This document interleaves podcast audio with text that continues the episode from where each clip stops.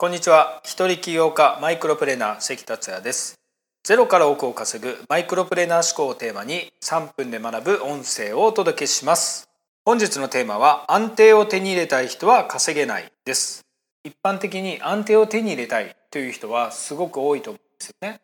安定した人生を送りたいから大学へ行って企業へ就職してなどが一般的な考えだと思います。しかしあなたが年収1000万2000万3000万億など大きく稼ぎたいということであれば安定の状態ではないですよね。大きく稼ぎたいということと安定することというのはそもそも共存できない関係なんですよ。ここにまず気づかないといけないです。ではなぜ多くの人が安定を求めるかというとそれは不安だからなんです。しかしよく考えてもらいたいんですけれどもそもそも安定というのを本当に保証した時代というのはないんですよ。前の音声で40代以上は特に常識にとらわれずに生きるの中でお話ししたんですけれども平成元年と30年後の平成30年の世界の時価総額ランキングで日本は平成元年に50以内に32社入ってたんですけれども30年後の平成30年はたった1社になったんですね。そして30年前には存在してなかった GAFA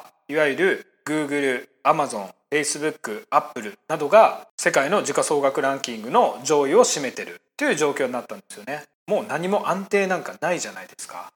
この世で変わらないものなんて一つもないんですよね。すべて動いてます。太陽が昇り月が出てそしてやがて太陽も沈み川は流れ風が吹き自然界で止まってるものなんて何一つないですよね。そしてあなたの血液や流れ心臓も鼓動を打ってます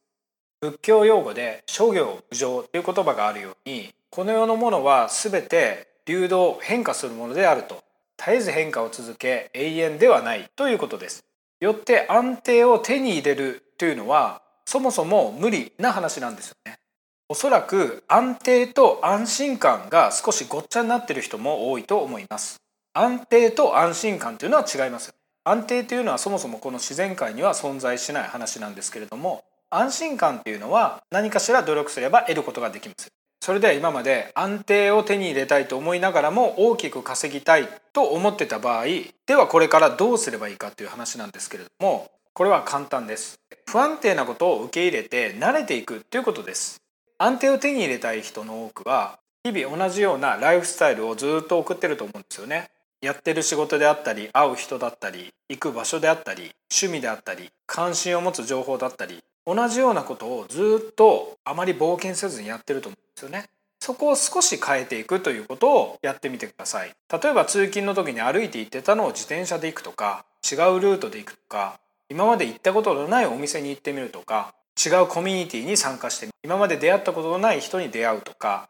人間は同じことの繰り返しが楽なんですよね。なので変化をするということを積極的にはやらない生き物です。そこをあえてあなたの新しいルールを作って変えてみてください。変化になれる変化を受け入れる思考になっていってください。そうすれば大きな稼ぎもできるようになります。今回は以上です。最後までお聴きいただきありがとうございました。それではまた明日。